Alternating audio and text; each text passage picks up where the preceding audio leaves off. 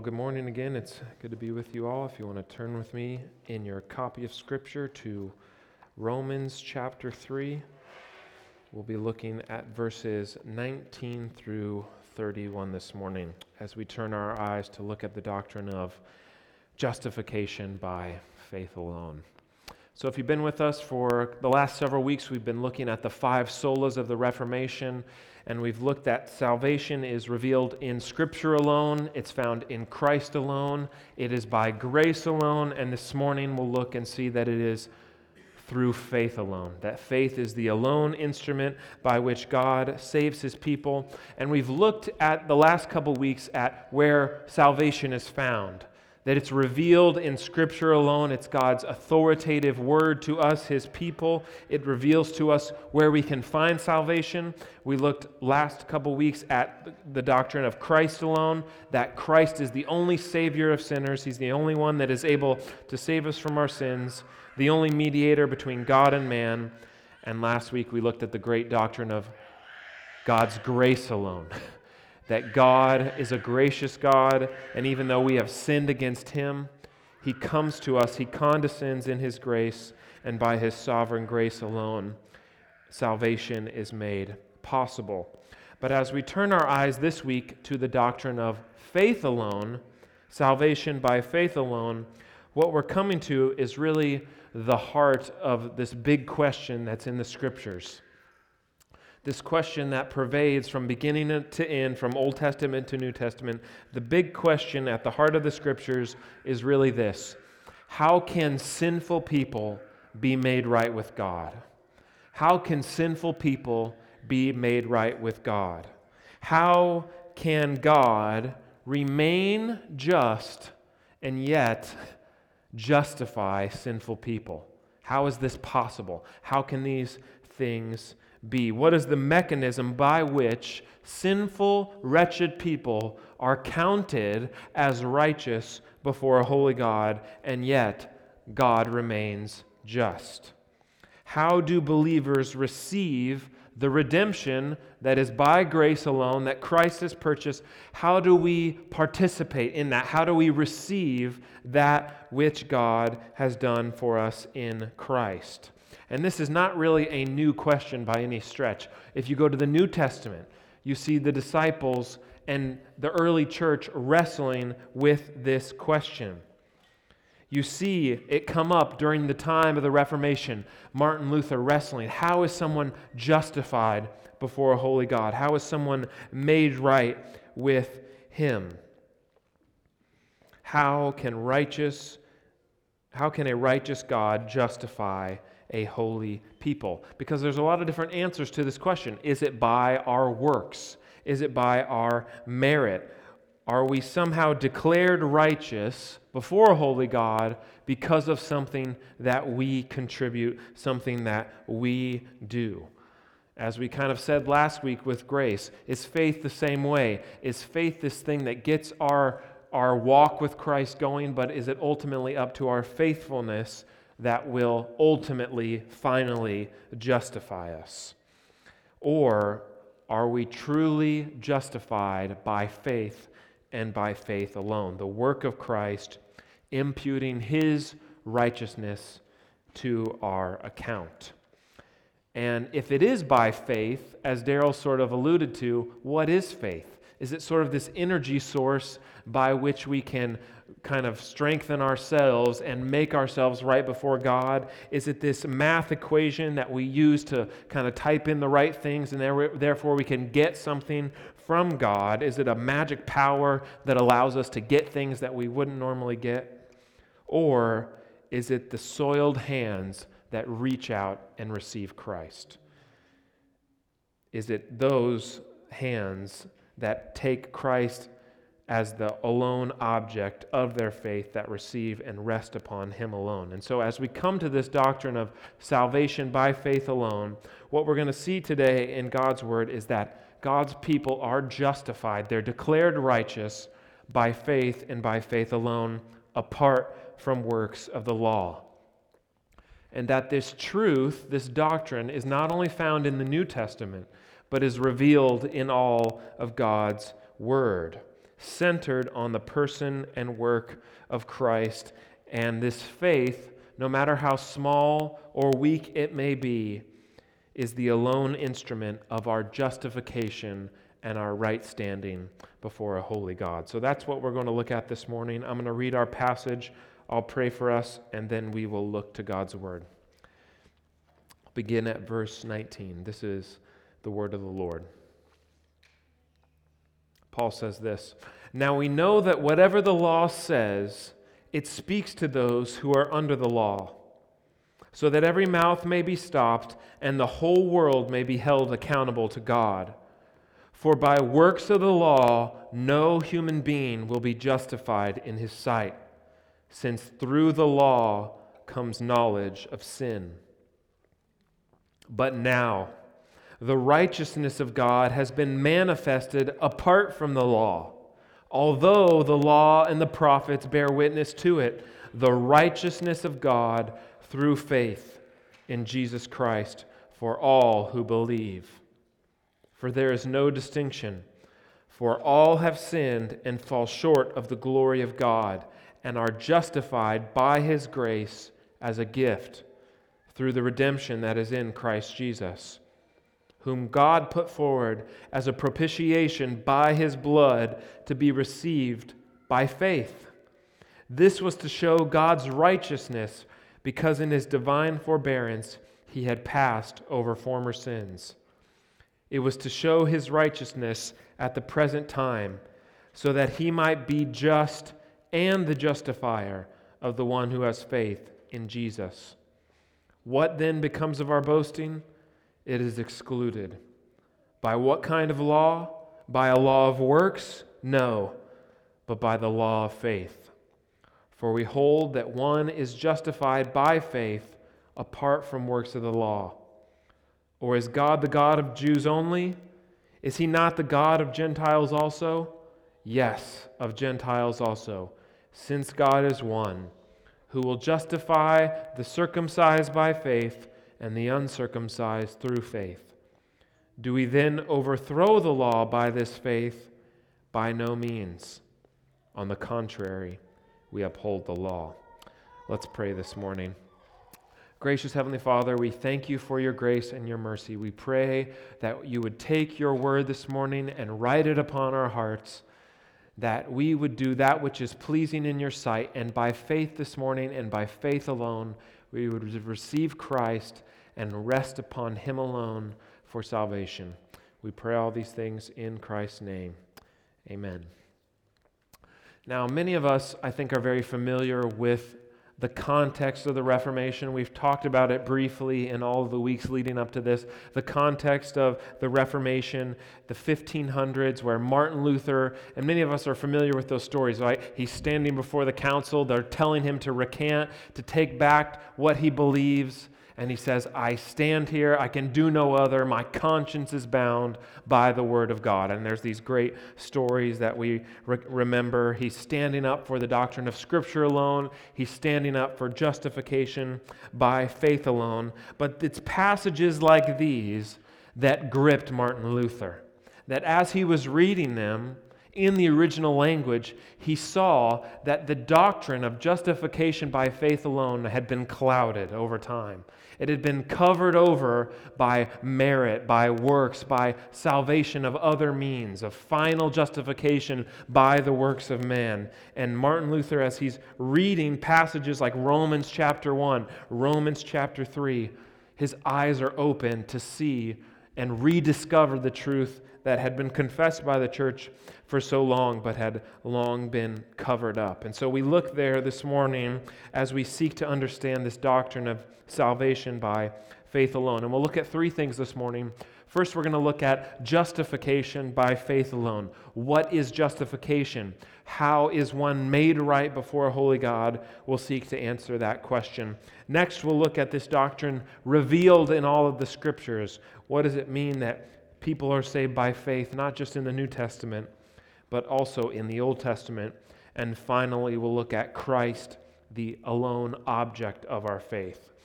The object of our faith. So first, we turn to justification by faith alone. If you're familiar with Romans chapters 1 through 3, Paul is laboring to show that all people, male and female, Greek and Jew, are all in sin. We read that this morning. None is righteous, no, not one. He quotes psalm after psalm, seeking to show this point that all are under God's wrath and the weight and curse of the law. Whether it's the Gentiles under the law of nature, the Jews under the law of Moses, he shows that all are born in sin and under what he calls the law of works. Unable to keep it perfectly, the whole world, as he says, held accountable to God because of their sin, so that every mouth may be stopped. No one can say, "Look how righteous I am."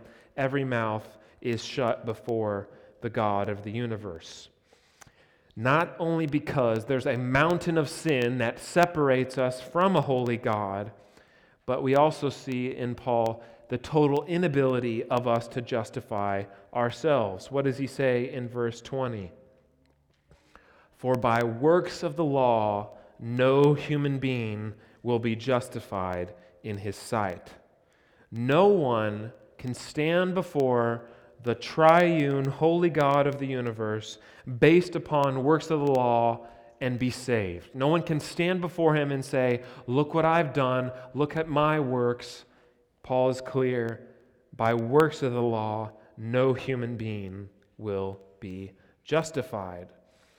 And so the big question that we should be tracking with Paul here is, okay, if this is true, how can anyone be justified? How can anyone be made right before a holy God? Is salvation even possible if it's not based on what we do?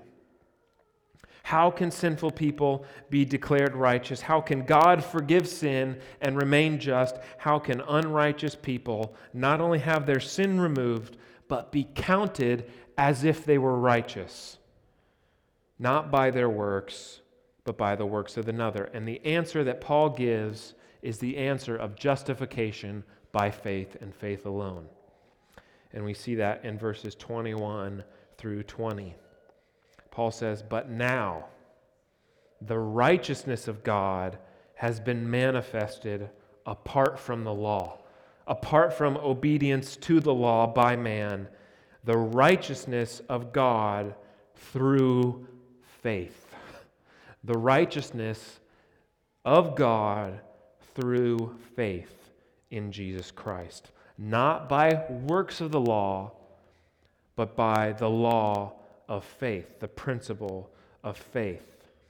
That there is a righteousness that's been manifested. It's been made known apart from works of the law, but the righteousness of God that has been manifested through faith in the Lord Jesus Christ. That somehow sinful, unrighteous people can be declared righteous before a holy God, not on the basis of something in us. We talked last week about grace, not by something that God saw in us, because we were smarter, because we were wiser, but also not because of something found in us, some work that we contribute to our salvation, but only on the basis of something outside of ourselves, namely the righteousness of the Lord Jesus Christ, what Martin Luther called an alien righteousness. I said that one time at a Lutheran church and someone laughed at me. I was like, this is Martin Luther. This is the alien righteousness. It's of another, not us, not our righteousness, but the righteousness of Christ imputed to us. That even though all have sinned and fallen short of the glory of God, God has made a way in Christ for sinners to be made right with Him. He has purchased redemption. He secured our justification, our right standing before God. As we've said, not based on our works or our effort, but His wrath-atoning sacrifice of Himself. Not just by suffering vicariously, but as Paul says, suffering, taking the penalty that our sin deserves, propitiating the wrath of God that was due us for our sins. This is how Christ has secured our justification. But it's not only by passively obeying God and suffering in our place perfectly, but as we've said so many times, actively obeying the commands of God, perfectly obeying every command of the law in our place. Where none was righteous, he was righteous.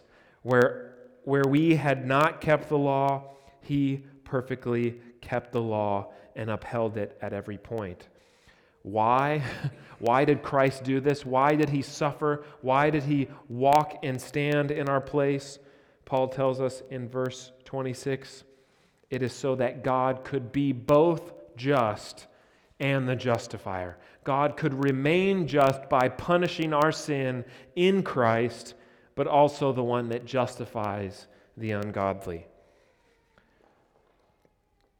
And as we read this morning in our confession of faith, justification is not something we do, but it is an act of God's free grace, where our sins are pardoned and we are given the righteousness of Christ. I like to think of it like this: sin forgiven, righteousness given.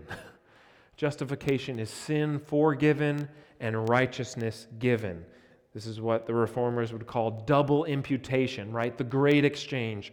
Our sin placed on Christ, the righteousness of Christ placed on us. Our sin imputed to him, his righteousness imputed to us. And there's this great quote from Martin Luther. He says this: "When I discovered this truth, I was born again. I was born again by the Spirit, and the doors of paradise swung open, and I walked through." That this truth of justification by faith alone, apart from works of the law, is the heart of the gospel. It is the heart of what we believe as Christian. It's the heart of our salvation. But what's so amazing about this justification by faith and by faith alone is that it is not some new way of salvation. It is not some plan B that Paul and all the apostles come up with, but rather it's the only way that anyone has ever been saved. And that leads us to our second point this morning: faith alone revealed in all of Scripture. That, as we've said almost every week in this series, the Scripture is clear. Salvation has always been in God's Word alone, in Christ alone, by grace alone, and through faith alone. Whether it's Abraham or Moses or David or any of the Old Testament saints, they have all been saved by faith and faith alone. And what's so amazing is this is exactly the next thing that Paul gets into in Romans chapter 4. Paul shows very clearly that it has always been by faith. This is not a new thing. It has always been salvation by faith and not by works of the law. And the reason for this is because the Jews at that time would be tempted to think that Abraham was actually saved by his works, by how righteous he was, by how holy he was. But Paul says in Romans chapter 4, verse 2, "For if Abraham was justified by works, then he has something to boast about, but not before God. For what does the Scripture say? Abraham believed God, and it was counted to him as righteousness." That even in Genesis, Abraham has faith in God and is accounted as righteous before him. He'll go on to talk about David, who in Psalm 32 talks about the one to whom God counts righteous apart from works. "Blessed is the one whose lawless deeds are forgiven and whose sins are covered." And as Paul says back in chapter 3, verse 21, he says, "Even though this righteousness by faith alone has been manifested apart from the law," what does he say in the next part of the verse? "The law and the prophets bear witness to it." They talk about this salvation that is by faith and faith alone. No one can say that there was a different gospel for Abraham, for Moses, for David. As we read this morning in Galatians chapter 3, this is a profound verse and requires much thinking about. But Paul says in Galatians chapter 3 that the Scriptures preach the gospel beforehand to Abraham. The Scriptures preach the gospel beforehand to Abraham, that in the promise of the offspring of the woman that would bless the nations, the offspring of Abraham that would bless the nations, Paul tells us very clearly that that offspring was Christ. So Abraham was looking to Christ. It has always been about faith in Christ, faith either in the Christ to come or faith in the Christ who has come. Christ is the fulfillment of all the Old Testament types and shadows. Whether it's the Day of Atonement in Leviticus 16, where one sacrifice was led out of the city with the sins of the people placed on him, he is both that sacrifice and the one by whose blood the people were able to enter the holy place of God. Christ is the fulfillment of the Passover lamb, the one whose blood was spilt so that death might pass over God's people. He's also the fiery bronze serpent in the book of Numbers that's lifted up on a wooden pole, that all that look to him might be saved from the poisonous venom of their sin. That simply by looking to the serpent lifted up on the pole, they might be spared. And I think it's in this Old Testament picture that we see the simplicity and the necessity of saving faith. The simplicity and the necessity of saving faith. And that leads us to our third point this morning, Christ, the object of our faith. Christ, the object of our faith. That it is in Christ and Christ alone that we are to look in faith. He is the alone object of our faith. And as Darrell so helpfully said, it's not the size of our faith, it's not the strength of our faith, but it's rather the object of our faith that saves us. That just as the people of Israel in the book of Numbers, when they had been bitten by the venomous poison of that snake, what did they need to do? Did they need to crawl their way to the pole, bow down 3 times in order to be saved? Did they have to do some sort of work in order to be spared from this venomous poison? Did they have to muster up some sort of strength in order to show that they were able to be saved? No, what does it say? Simply by looking. By looking to the pole, the one lifted up, that they would be spared. That not looking to themselves, but rather looking outside of themselves, that they would be saved. Cured not by their sight itself, not by the strength of their sight, but by the object of their sight. Instantly saved from certain death and judgment, not based on the strength of their faith, but based on their object of their faith. And that's why it's so important for us to maintain what the Reformers called faith as the alone instrument of our justification. Faith as the alone instrument of our justification, our right standing before God. What do I mean? I think we can be tempted in many ways to sort of see faith as a work. Faith as something we do that we contribute to our salvation. I had faith. I had this. I had that. That's why I'm saved. Something that we add to our salvation, or something that we add to our works in order to be finally justified. Look how much faith I have. Look how great I am. But rather, what the Reformers were clear to say is that faith, and faith alone, is what they call the instrumental means of our justification. The thing that unites us to Christ and all his saving benefits. The free gift of God, Paul calls grace and faith a gift of God, so that no one can boast. Faith is the thing that unites us to Christ and all his benefits. That when God, in his infinite grace and mercy, saves sinners, the first thing he does is effectually calls them to himself, giving them a new heart, giving them new affections, removing their heart of stone, and placing within them a heart of flesh, regenerating them, and as Ezekiel promises, putting a new spirit within them, right? This is the first thing that God does in saving sinners. But the first act of this new heart is to look to Christ in faith. The first act of this new heart of flesh is not to look to self, but it is to look outside of itself to the person and work of Christ, receiving and resting upon him alone for salvation. And I think we can get confused about this, especially in the Reformed tradition, because we can be tempted to think that somehow God forces us to believe in Him, that He forces us to believe something against our will, that we didn't really want to believe the gospel, but He somehow forces us to believe. But our confession is very clear that the first act of this new heart is to come to Christ most freely. Most freely, that the people of God come to Him most freely, but then it's very careful to say, being made willing by His grace. Our wills are not bulldozed by the sovereignty of God to make us these kind of robots that don't want to do something and yet are forced to do it, but rather our wills are renewed.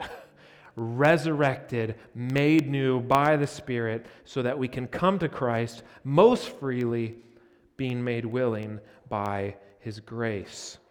And that this faith that God gifts us, that looks to Christ, this saving confidence in the promises of God, that faith is the alone instrument. It's the only thing that connects us to the justifying work of Christ. It's not faith plus our works. It's not faith in and of itself. It's a uniter. It's something that connects us to the work of Christ. Not by our merit, not by our covenant faithfulness that earns justification, not by our obedience to the law that finally justifies us, but as we've said so many times, the sin-stained hands that receive Christ and Him crucified. We sang this morning, "Nothing in my hand I bring, simply to the cross I cling. Naked, come to Thee for dress, helpless, look to Thee for grace. Wretched, I to the fountain fly. Wash me, Savior, or I die."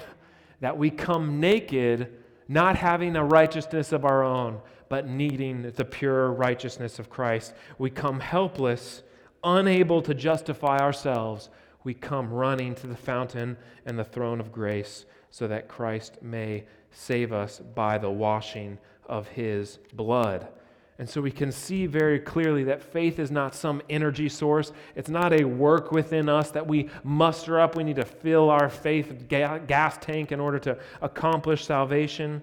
It's not something we muster up in order to earn God's favor, to work miracles, to heal people, but it is God's free gift that He gives to us in the covenant of grace.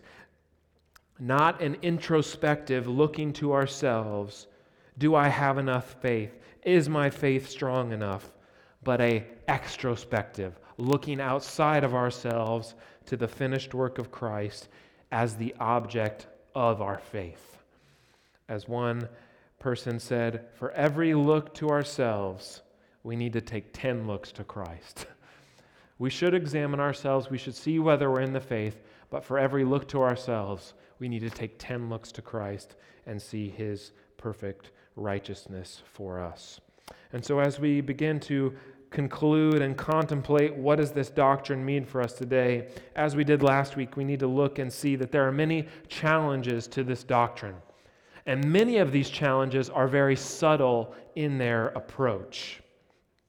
Whether it's the Judaizers of the apostolic era, the Pelagians of the early church, the Roman Catholic Church during the Protestant Reformation, or in our modern day, the errors of the New Perspective on Paul and Federal Vision.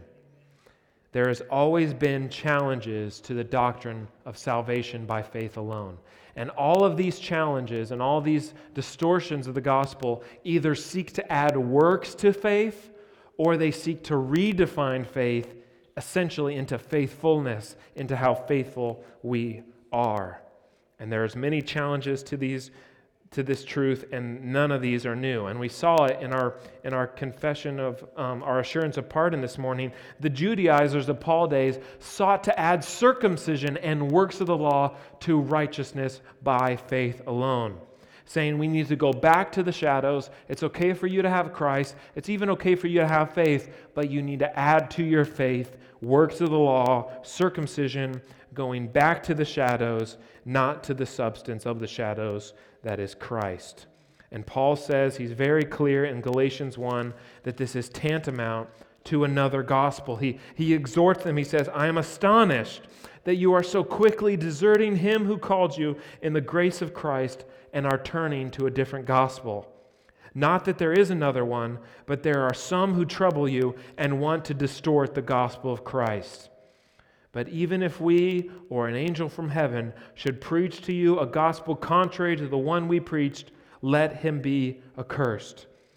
For we have said before, so I say again, if anyone is preaching to you a gospel contrary to the one you received, let him be accursed. That this is a very serious warning to not mingle with the gospel of the Lord Jesus Christ. Luther saw this adding of works and merit to faith, and he said this undermines the very grace of God in the gospel. And there's many modern challenges in our day. I mentioned some. You might not know what they are. Federal vision or the new perspective on Paul. All of these seek to redefine faith to make it faithfulness, so that you can look them in the face and they'll say, I believe in salvation by faith. And you ask them, what is faith? And they say, well, it's faithfulness to God's covenant. That's how you are justified finally. And we would say that that is not true, that it is by faith and faith alone, the soiled hands receiving Christ, not the soiled hands somehow working their way up to God by covenant faithfulness. And even though maybe you're not familiar with those errors, I think many of us are familiar with that kind of teaching that has worked its way into many churches, right? That very subtly, churches, even Bible-believing churches, can tend to preach in this way. Yes, you're saved by faith alone. We would all agree on that. But every sermon ends up sounding like a need to question your salvation. Every sermon ends up sounding like, you can have no assurance of your faith. You can have no hope that you're saved, because will you make it to the end? Will you be able to persevere? Will you have enough faith? And all of these, in some way or another, tend to place the salvation on our shoulders, undermining our assurance. We can never know if we're going to be finally saved. Can I really, truly have any assurance? Will my works be enough? Will my faithfulness be sufficient? They all lead to these kinds of questions. But we've seen this morning that the object of our faith, the finished work of Christ alone, is the very foundation of our assurance. That's how we can be assured of our salvation. That if justification is based on any other thing besides the finished work of Christ, if it's based on our obedience or our faithfulness, we're doomed. We're lost. We have no hope. But if it's based on the faithfulness of Christ, who was perfectly faithful, then we have a true, lasting hope. Many will seek to say assurance is a negative thing, that it's a bad thing, that we shouldn't seek after assurance. But our confession is clear, and Scripture is clear. John says in 1 John 5, I've written these things so that you might know that you have eternal life. And what we're really saying each week in our assurance of pardon is what we're saying is, if your faith is in Christ and in Christ alone, you can be assured that your sin is forgiven. You can know that you have eternal life, and you can rest in the finished work of Christ on your behalf. But I think for some of us this morning, what we might be most tempted to think is, Kendall, I agree with you. Justification is by faith alone, wholeheartedly. It's all in Christ. It's all on Him. It's only by faith and faith alone. But sanctification is somehow up to us. I might be justified before a holy God, but sanctification is not by faith and faith alone. The Spirit might have begun a good work in us, but it's ultimately up to us to complete that work and finish our sanctification by our works. And this is the same struggle that faced the Galatians. And we read this morning in Galatians chapter 3, that their gaze was charmed. It was taken off of Christ, and Paul calls them bewitched, that they were bewitched. They were tricked into looking to something other than Christ, not only for their justification, but for their sanctification. He says, O foolish Galatians, who has bewitched you? Let me ask you only this. Did you receive the Spirit by works of the law or by hearing with faith? And then he goes on to say, having begun by the Spirit, are you now going to be perfected by the flesh? The Spirit began this work in you. Do you think it's ultimately by your flesh that it's going to be completed? And the answer is no. That what was received by faith is also perfected by faith. That the Spirit not only justifies God's people, but leads them and sanctifies them in the work of godliness. And that even though we are saved by faith alone, our confession is clear, this faith is never alone. It's accompanied by all the saving graces of God, that this is no dead faith, but works by love. That we can uphold both Romans and James. We don't have to feel like there's a contradiction there. Our faith is what saves us, but our faith is never alone. It's accompanied with all the saving graces of God. Faith is the alone instrument of our salvation. Our works are the fruit and evidence of God's justification, not the other way around. Sometimes in our walk, our faith can feel very small. It can feel hard to see, difficult. It can be clouded by our sin. Satan can minimize our fruit and say, you're not really growing in the faith. You're not really growing in godliness. You're not really trusting in Christ. But as we come each week, we're reminded that the object of our faith is not ourselves. It's not our works. It's not our obedience. The object of our faith is Christ. And if our faith is in Him, we will not be put to shame. Let's pray this morning. Lord, we thank you for Christ. We thank you for sending Him in the fullness of time to do everything that we could not. And it is by faith and faith alone that we are saved, justified before a holy God, counted as if we had never sinned, and counted as if we had always done that which is righteous. This is an amazing thing to contemplate, and we are humbled this morning before your mercy and grace to us, your undeserved people. And so as we go through this Christian life, and as we seek to fight our sin, and as we seek to grow in holiness, help us this morning to know that we are not only justified by faith, but sanctified by faith and by the power of the Spirit. Help us not to rest in our works or our ability to perfectly fight our sin, but help us to rest in the finished work of Christ, looking to Him, the author and the perfecter of our faith, who not only began the work of salvation, but will see it to completion, who will lose none out of His hands, the good shepherd that lays down His life for the sheep, who is able to keep us to the very end by faith alone, by grace alone, to the glory of God alone. We pray all these things in your Son's name. Amen.